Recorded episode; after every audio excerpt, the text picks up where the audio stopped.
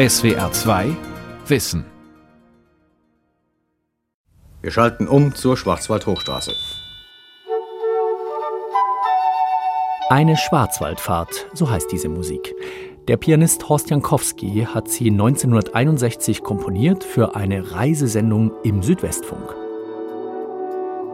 Unter dem Titel A Walk Through the Black Forest wurde sie zum Welterfolg. Eine akustische Schwarzwälder Kirschtorte, die beigetragen hat zum Ruf des Schwarzwalds als heimeligem Sehnsuchtsort. Der perfekte Soundtrack für meine Fahrt über die Schwarzwald-Hochstraße. Los geht's! Die Schwarzwald-Hochstraße. Ein Stück südwestdeutscher Tourismusgeschichte. Eine Sendung von Martin Gramlich. Schwarzwald-Hochstraße heißt diese Straße. 800 bis 1000 Meter über dem Meeresspiegel führt sie teils knapp unter den Kuppen der Berge, teils über sie selbst dahin. Die Schwarzwald-Hochstraße ist eine der ältesten Touristikstraßen Deutschlands. Sie führt von Baden-Baden im Norden, etwas mehr als 50 Kilometer, bis nach Freudenstadt im Süden. Ein breites, asphaltgraues Band, das sich entlang der Höhenzüge durch den dunklen Nordschwarzwald schlängelt. Die Sonne scheint, ein angenehmes Lüftchen treibt eine Handvoll Wolken über dem blauen Himmel. Meine Fahrt beginnt im Baden-Badener Stadtteil Geroldsau. Ein langgezogenes, schmuckloses Straßendorf, das nicht viel gemein hat mit dem mondänen Zentrum der Kurstadt. Danach schraubt sich die Straße über mehrere Serpentinen in die Höhe. Unter der Woche ist hier kaum Verkehr. Ein paar Lastwagen, eine Handvoll Einheimische mit regionalen Kennzeichen. An einem sonnigen Wochenende wie heute dagegen ist auf der Hochstraße die Hölle los. Motorradfahrer in Ledermontur, Cabrio-Fahrer mit Schirmmützen, Rennradfahrer in hautenger Radlerkleidung, Pkw, Reisebusse und Wohnmobile aus dem In- und Ausland. Der erste Abschnitt der Schwarzwald-Hochstraße wurde am 8. November 1930 eröffnet. Aber die gesamte Strecke ist erst seit den 50er Jahren durchgängig befahrbar. Damals schwärmt der langjährige Hochstraßenhotelier Friedrich Klump, nicht ganz uneigennützig, in einer Radiosendung des Südwestfunks. Diese neue Straße von hier über den Schliffkopf bis zum Kniebiss ist eine Straße, die sich wunderbar in die Landschaft eingefügt hat. Sie ist eine Hochstraße, wie man sie schöner nicht denken kann. Die landschaftlichen Schönheiten, die man hier sieht, auf der einen Seite den Blick ins Rheintal nach den Vogesen, nach dem südlichen Schwarzwald und dann rüber nach der Schwäbischen Alb, das sind Ausblicke, die wohl niemand so schnell vergessen wird. Und man kann auch die Beobachtung machen, dass an schönen Tagen viele Wagen am Wege stehen, die diese schöne Aussicht genießen. Jahrhundertelang waren die nördlichen Schwarzwaldhöhen schwer zugänglich. Nichts als Fels- und Tannenzapfen, schreibt der Schriftsteller und Verfasser des Simplicissimus Hans-Jakob Christoffel von Grimmelshausen im 17. Jahrhundert prägnant. Erschlossen war das Gebiet vor allem durch Waldwege, auf denen beispielsweise Holz und Holzkohle in die Täler hinabtransportiert wurde. Harte Arbeit macht Hunger und Durst. Und die konnten Waldarbeiter, Fuhrleute, Köhler oder Glasbläser in sogenannten Buschwirtschaften stillen, einfachen Gasthäusern, die entlang dieser Wege eröffneten. Im späten 19. Jahrhundert suchten die ersten Touristen Erholung von der Arbeit in den Städten und fanden sie auch in der Ruhe und in der frischen Luft des Schwarzwaldes. Die Gastwirte vergrößerten also ihre Häuser, bauten an, stockten auf zu mondänen Hotelanlagen, Sanatorien und Kurhäusern im Schwarzwaldstil. Mit Walmdach und Schindelfassaden, geschnitzten Verzierungen und Fensterläden. Und der Reiz dieser großen Hotels damals, das muss man sich vorstellen, da kamen die Häupter Europas, um in diesen großen Häusern nicht nur 3 Tage zu bleiben, sondern die waren wochenlang da, die waren zum Teil über den ganzen Sommer da und haben ihren Hofstaat mitgebracht. Das hat sich natürlich komplett verändert. Wolfgang Schlund ist einer der beiden Leiter des Nationalparks Schwarzwald. Er hat gemeinsam mit dem Heimathistoriker Ernst Kafka ein Buch zur Geschichte der Schwarzwald-Hochstraße herausgegeben. Die Geschichte ist dann eine ganz spannende, dass diese Straße gebaut wurde auf Wunsch von Hoteliers, um eine längs Richtungsverbindung hinzubekommen, weil vorher gab es im Schwarzwald nur die Verbindungen von Ost nach West. Und es gibt eine Stelle in einem alten Heft vom Schwarzwaldverein, ich meine, es war 1911 oder 14, wo drin steht, der Schwarzwald hätte ein Problem, die Wanderwege werden von immer mehr Automobilisten genutzt. Also da entstand dieser Wunsch, man baut doch eine Straße, wo dann die auch fahren können. Und es gibt auch da nette Beschreibungen, wo die Touristiker damals die Geldgeber, also den badischen Minister, überzeugen wollten. Dann sind sie mit einem alten Rumpelbus, also in den 30er Jahren, die Feldwege oder die Waldwege gefahren, um ihm zu sagen, also hier muss man dringend eine Straße bauen, was dann auch wohl funktioniert hat. Ziemlich genau 10 Kilometer bin ich von Geroldsau bergauf gekurvt, von 200 Metern Meereshöhe auf inzwischen 800 Meter.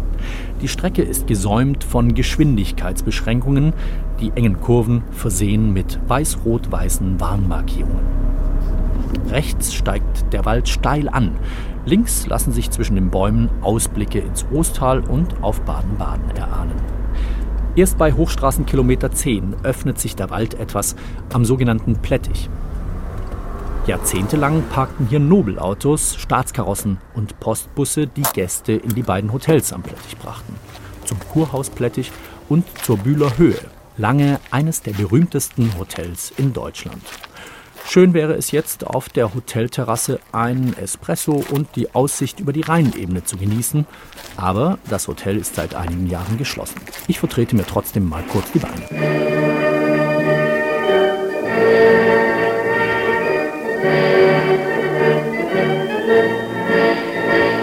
(1911) kauft die vermögende Offizierswitwe Hertha Isenbart von der Stadt Bühl einige Hektar Wald mit Aussicht über die Rheinebene und lässt auf dieser Bühler Höhe zur Erinnerung an ihren früh verstorbenen Mann einen schlossartigen neobarocken Bau als Offiziersgenesungsheim errichten.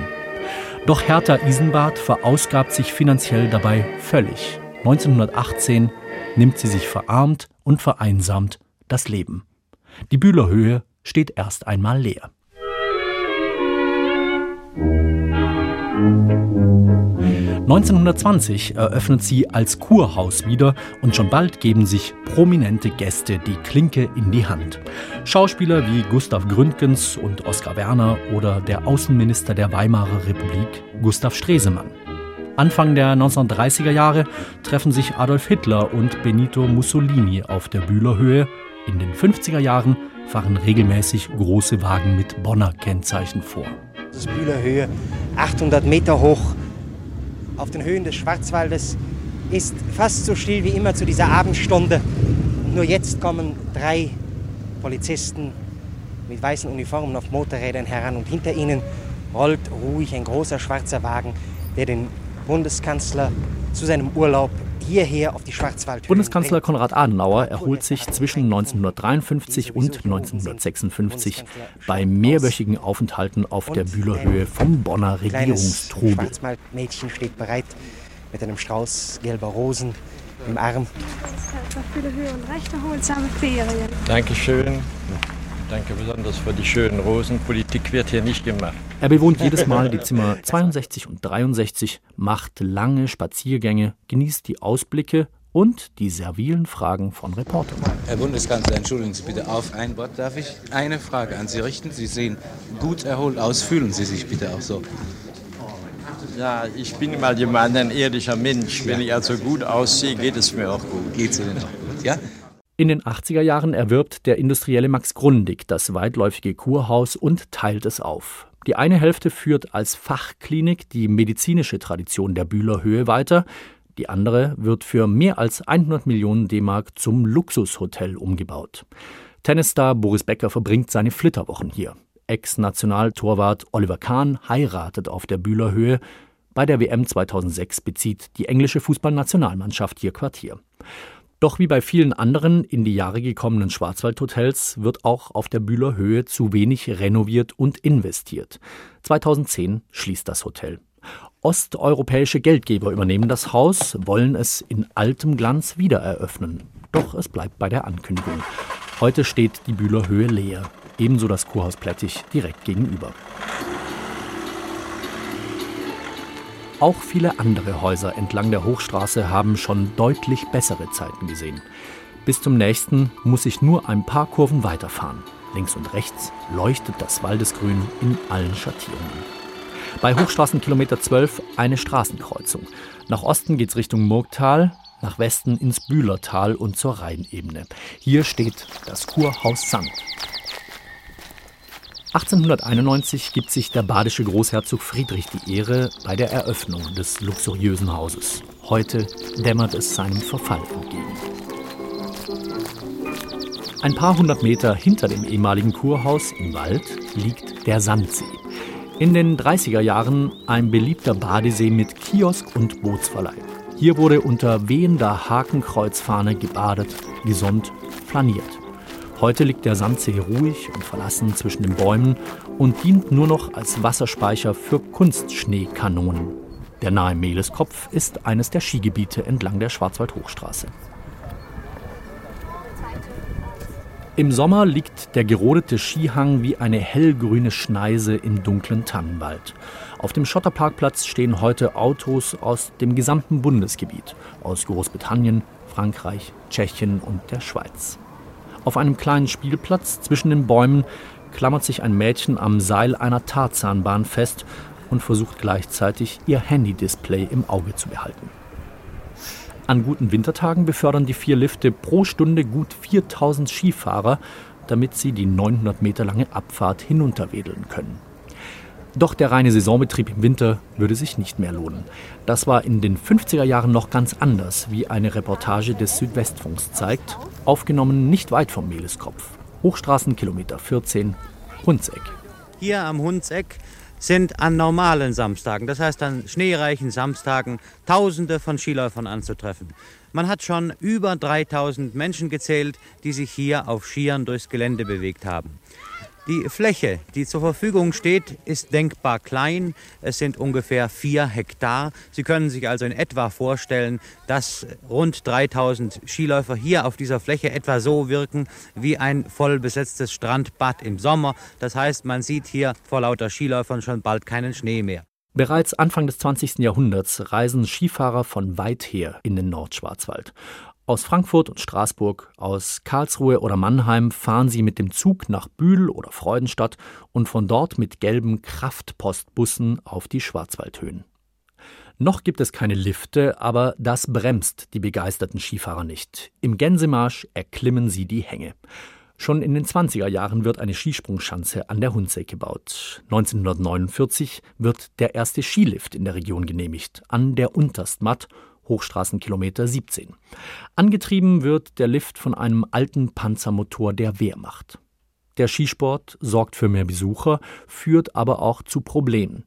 An einem Februarsonntag 1952 zählt die Polizei 130 Omnibusse und 400 Pkw an der Unterstmatt, Andrang wie auf einem Volksfest. Ich darf Ihnen auch sagen, im oberen Teil dieses Hanges hier in Unterstmatt, da ist der Schnee gar nicht schön. Da kommt also auch noch Gras und Steine kommen hervor. Und den Skilehrer, den hat es mächtig oben hingehauen. Sehr zur Freude aller Skihasen, die also jetzt in diesem Winter wieder anfangen. Sonst ist es bei uns, ich möchte sagen, fundig. Wir laufen auf jeden Fall mit viel Begeisterung. Die kleinen und die großen und die vielen bunten Skitupfen sind vorhanden. Die Lifte an der Unterstmatt und der Hundseck laufen im Winter auch heute noch auf Hochtouren, immer öfter aber auch die Schneekanonen. Doch die großen Hotels neben den Liften haben den Betrieb schon lange eingestellt. Das ehemals stolze Kurhaus Hundseck hatte in den 70er Jahren noch tausenden Bergleuten aus dem Ruhrgebiet als Knappschaftssanatorium gedient. Solche Kureinrichtungen waren lange das touristische Rückgrat des Schwarzwalds. Doch nach der Gesundheitsreform 1989 mit ihren Sparmaßnahmen verlieren Kurorte und Heilbäder im Schwarzwald mehr als 1 Million Übernachtungen pro Jahr. Dazu kommt der Trend, den Urlaub im Ausland zu verbringen. Außerdem verschlafen viele Schwarzwaldbetriebe den Wellnessboom. In den 80er Jahren schließen in der Region rund 900 Hotels. 1982 trifft es auch das Kurhaus Hundseck. Ein schwerer Sturm beschädigt das leerstehende Gebäude später massiv. Ein Teil wird deshalb sogar zwangsabgerissen. Wie es mit der Hundseck weitergehen soll, darüber tobt seit Jahren ein Rechtsstreit. Das Haus gilt heute als Schandfleck der Hochstraße, Auf die zerstörte Fassade hat jemand eine riesige Fratze gemalt, ein Bild des Jammers. Die Straße hat nach der Hundseck deutlich weniger Kurven. Trotzdem drosseln selbst Sportwagen hier oft das Tempo, denn jetzt öffnet sich an vielen Stellen der Wald und gibt den Blick nach Westen auf die Rheinebene frei. Um die Sicht in Ruhe genießen zu können, halte ich bei Hochstraßenkilometer 22.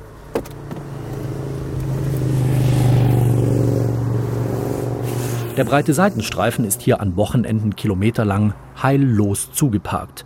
Denn in diesem Abschnitt gibt es nicht nur einen der schönsten Ausblicke im Nordschwarzwald, sondern auch die wahrscheinlich bekannteste Attraktion der Hochstraße. In den Höhen des Schwarzwaldes gibt es einen sagenumwobenen Ort, den Mummelsee in über 1000 Metern Höhe. Wenn hier die Nacht am dunkelsten ist und der Mond am hellsten scheint, steigt aus den Tiefen des Sees der Mummelseekönig. Der treibt vor allem in einem Werbefilm für den Mummelsee sein Unwesen. In vielen Sagen und in einer Ballade des Dichters Eduard Mörike ist der See dagegen nachts von Nixen und Geistern bevölkert. Sie schweben hernieder ins Mummelseetal. Sie haben den See schon betreten. Sie rühren und netzen den Fuß nicht einmal. Sie schwirren in leisen Gebeten. Tagsüber wird der Mummelsee von Touristen aus aller Welt umschwirrt, was ihm auch den Spitznamen Rummelsee eingetragen hat. Familien aus Frankreich, Camper aus Italien, voll verschleierte Araberinnen, Rentner aus dem Ruhrgebiet, Mountainbiker aus Hamburg oder Berlin. Sie umrunden den See, fahren Tretboot, essen Schwarzwälder Kirschtorte oder Wurstsalat und decken sich im Souvenirladen mit Holzofenbrot, Kirschwasser und Schwarzwälder Schinken ein. Der See selbst, ein schwarz-grünes Oval inmitten dunkler Tannen. Darüber erhebt sich der höchste Berg des Nordschwarzwalds, 1163 Meter hoch, die Hornisgrinde. Auf ihrem kahlen Rücken schaut der Hornisgrindeturm des Schwarzwaldvereins direkt auf den Mummelsee unter ihm. Ein Stück weiter funkt der große Sendeturm des SWR, auch diese Sendung hier. Rund 15 Minuten Fußmarsch, knapp 150 Höhenmeter, dann bin ich oben. Am Turm habe ich die Wahl zwischen Wienerle oder Kuchen, Weizenbier oder Kaffee. Für den Aufstieg werde ich belohnt mit weitem Blick über die Rheinebene und den Schwarzwald. Bei guten Sichtverhältnissen sogar auf die Westalpen. Derzeit gibt es dazu noch den Blick auf eine Baustelle, denn die Waldgenossenschaft Seebach, der das Gelände um den Mummelsee gehört, lässt ein neues Ausflugslokal errichten, die Grindehütte mit Platz für rund 100 Gäste. Es gibt Überlegungen, den Hüttenbetrieb auf Übernachtungsangebote auszuweiten, auch Ideen für einen Lift vom Mummelsee auf die Hornisgrinde und weiter zum Skihang Seibels-Eckle existieren. Noch sind solche Pläne Zukunftsmusik. Aber sie zeigen, dass sich wieder etwas bewegt entlang der Schwarzwald-Hochstraße. Die Region ist dabei, sich neu zu erfinden.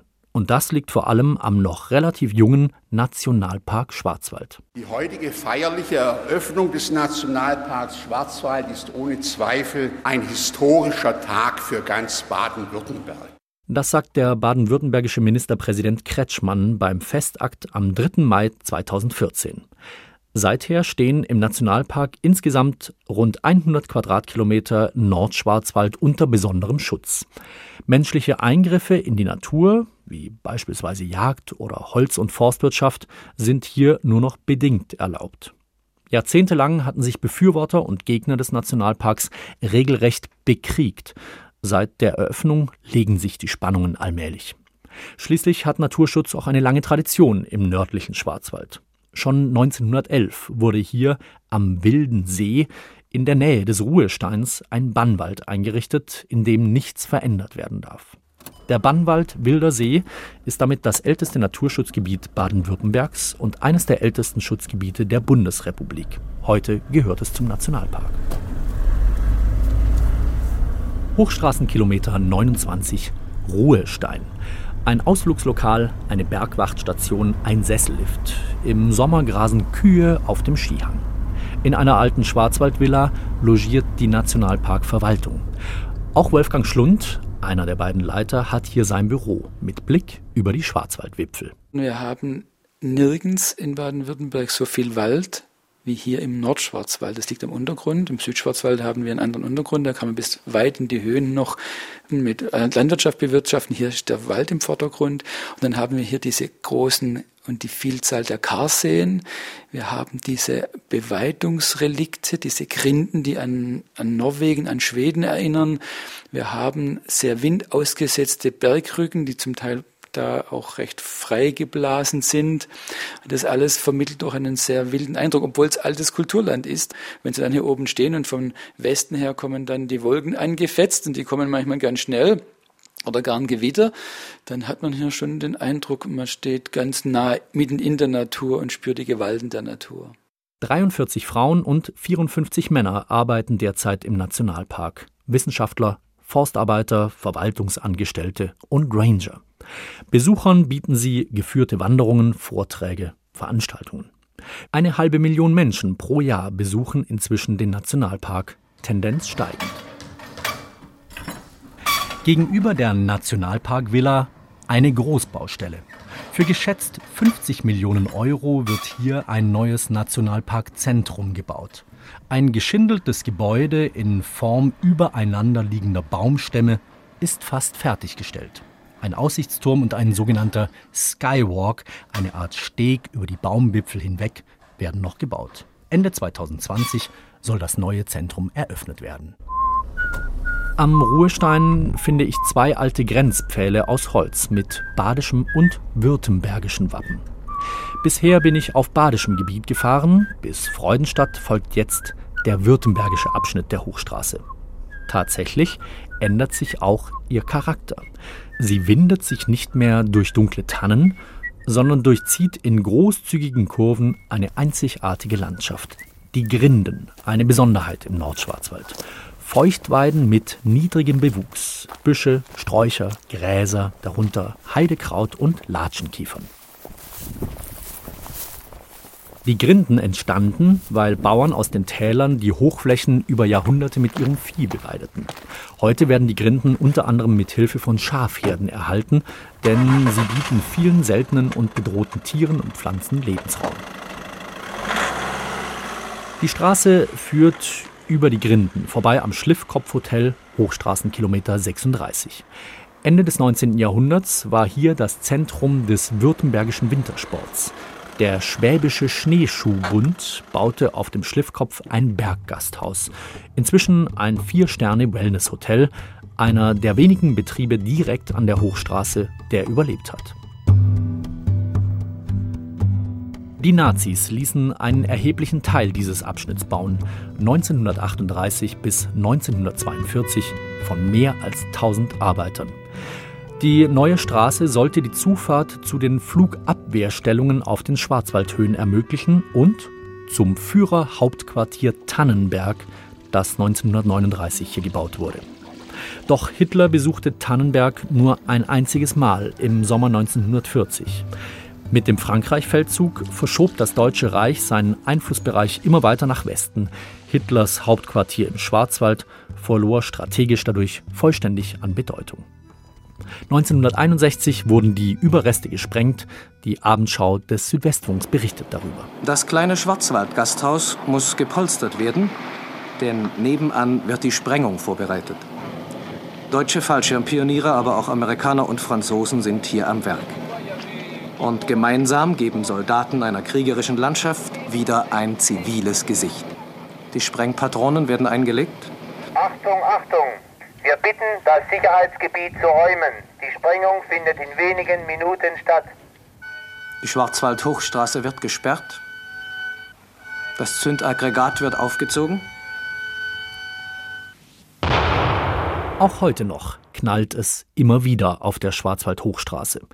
Im harmlosen Fall Auspuffknattern, Fehlzündungen. Im schlimmsten Fall ein tödlicher Crash. Vor allem an Wochenenden sind Motorräder auf der Hochstraße allgegenwärtig. Rund 200 habe ich allein auf meiner Tour heute gezählt. Die Route ist beliebt bei Bikern, aber auch eine der unfallreichsten Strecken in Baden-Württemberg. Regelmäßig trägt es Motorradfahrer aus den Kurven. Die Bilanz: 15 Tote und mehr als 130 Schwerverletzte in den letzten 10 Jahren. Die Landesschau Baden-Württemberg berichtet regelmäßig über das Problem. Schon wüst. Also ich weiß nicht, was mit denen los ist. Die sind wirklich, als hätten sie noch ein Leben im Tank extra. Ich weiß es nicht. Total, wirklich lebensgefährdend, leichtsinnig manchmal. Der Verkehr ist einer der Knackpunkte der Hochstraße. Alle möchten in die Natur, aber kaum einer zu Fuß.